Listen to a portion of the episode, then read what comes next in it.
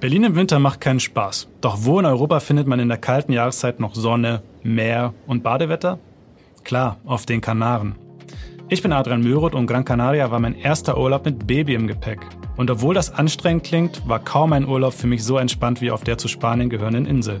Was Gran Canaria so besonders macht, erzähle ich euch in der heutigen Folge. In fünf Minuten um die Welt.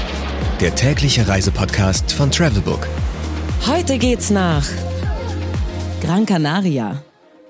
Entweder oder. Schnelle Fragen in 30 Sekunden. Auto oder öffentliche Verkehrsmittel? Die kurzen Distanzen auf der Insel sind am besten mit einem Mietwagen zu bewältigen. Pärchen oder Familienurlaub? Gran Canaria bietet genug Möglichkeiten für jede Art von Urlaub. Entspannung oder Abenteuer? Wer den ganzen Tag am Strand beachen will, ist hier gut aufgehoben. Aber die Insel hat auch für Abenteurer Berge, Steilküste und Surfstrände parat. Kultur oder Party? Gran Canaria ist überraschend divers, was die Natur angeht. Und Party-Locations gibt es zuhauf, ob in Maspalomas oder Las Palmas. Teuer oder günstig? Essen gehen ist auf Gran Canaria recht günstig. Lebensmittel im Supermarkt sind auch nicht so teuer. Unterkünfte sind in der Nebensaison natürlich ein bisschen preiswerter.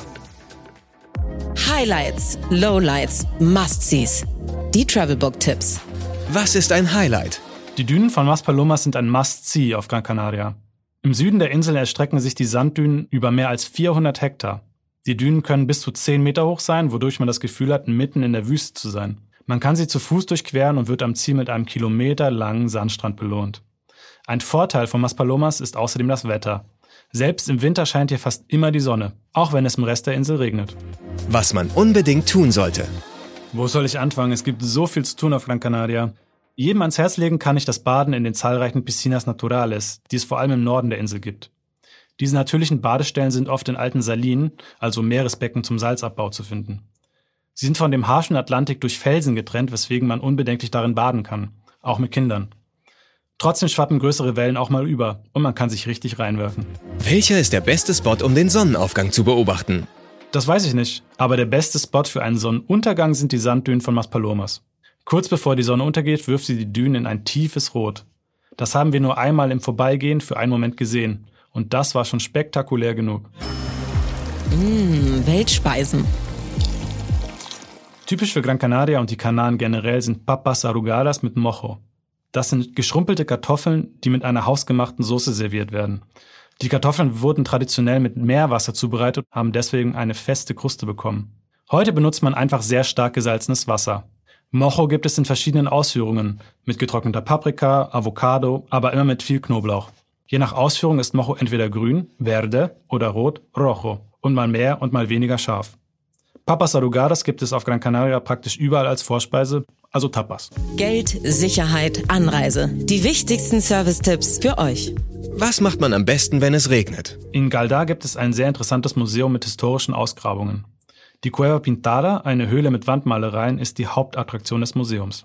Die Höhle wurde wahrscheinlich im 7. Jahrhundert von den Ureinwohnern Gran Canarias gebaut, lange bevor die Spanier die Insel eroberten. In dem archäologischen Park befinden sich neben der Höhle noch zahlreiche Überreste von weiteren Häusern, die teilweise rekonstruiert werden konnten. Das komplette Museum samt Park ist überdacht, man kann also auch im Regen hin. Welche Gegend ist ideal für die Unterkunft? Das hängt davon ab, was man machen möchte. Maspalomas ist für einen Strandurlaub unumgänglich, ist dafür aber auch ein reiner Touristenort. Das Viertel Triana in Las Palmas ist mit seinen Fassaden im Art Nouveau-Stil ein guter Ort zum Übernachten. Dort gibt es auch hervorragende Restaurants. Und man ist außerdem gleich in Vegeta, der historischen Altstadt von Las Palmas. Wer einen Wanderurlaub plant, den kann ich Terrora ans Herz legen. Von dort aus kommt man schnell zu wunderschönen Wanderwegen. Man ist aber auch in 20 Autominuten direkt in Las Palmas oder an zahlreichen Badestellen. Blitzkurs Sprache. Das Spanisch auf den Kanaren hat mit dem Festlandspanisch wenig zu tun. Die Canarios selbst sagen, dass ihr Habla Canaria, kanarischer Sprech, eher dem lateinamerikanischen Spanisch ähnelt. Sie verschlucken zum Beispiel das S in Wörtern und kürzen viele Begriffe ab. So wird aus Buenos Dias einfach Bueno Dia. Aus Gracias wird Gracia. Statt Hasta luego sagt man Tualego. Do's and Don'ts. Auf keinen Fall einen Cappuccino auf Gran Canaria bestellen. Damit bekommt man oft nur einen dünnen Kaffee mit Sprühsahne. Stattdessen trinkt man auf der Insel Cortado.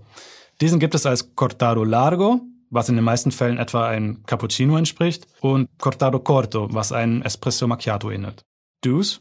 Auf der Suche nach einem Badestrand sollte man sich vorher genau informieren, denn viele eignen sich nur mit Wasserschuhen zum Baden, da es keinen Sand gibt. Andererseits kann man mit der richtigen Ausrüstung an einen der weniger besuchten Steinstrände, wo es oft keine anderen Personen gibt. Das war es auch schon von mir. Ich hoffe, dass ich euch bei der Urlaubsplanung weiterhelfen konnte und ihr Gran Canaria so richtig genießen könnt. Jetzt heißt es Dualego und bis zur nächsten Folge von den 5 Minuten um die Welt. 15 Sekunden Auszeit.